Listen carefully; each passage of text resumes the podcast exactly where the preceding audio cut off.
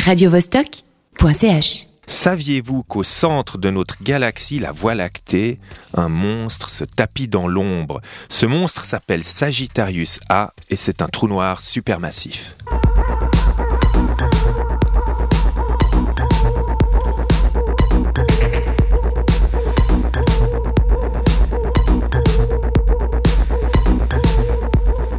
Il se trouve à 26 000 années-lumière de notre système solaire et ce goinfre dévore tout ce qui, ce qui se trouve à proximité, un peu à la manière d'une bonde déviée qui engloutit toute l'eau qu'on y déverse.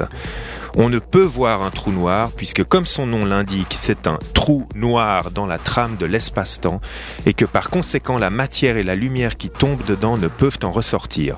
Cependant, on peut détecter la présence d'un trou noir grâce au mouvement rapide des corps célestes qui sont attirés vers ce glouton cosmique, mais aussi par l'intense rayonnement X qui s'en dégage lorsque la matière est surchauffée à blanc en tournant tout autour avant d'y plonger définitivement.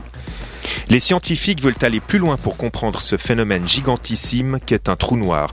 En effet, ce trou noir Sagittarius A pèse, entre guillemets, l'équivalent de plusieurs millions de fois la masse de notre Soleil et s'étend sur 30 unités astronomiques, c'est-à-dire peu ou prou 30 fois la distance de la Terre au Soleil, soit environ 4500 millions de kilomètres en tout.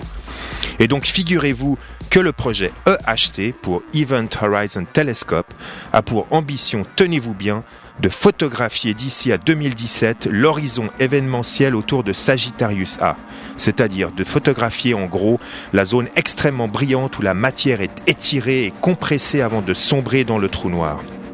Ce réseau de neuf télescopes aura comme tâche titanesque de réussir à photographier cette zone qui n'est à notre échelle pas plus grande qu'un disque CD posé sur la Lune. Rendez-vous donc bientôt pour admirer les résultats de ce projet et d'ici là, dormez euh, sur vos deux oreilles, c'est pas demain la veille que Sagittarius A engloutira notre soleil et tout ce qui l'entoure. radiovostok.ch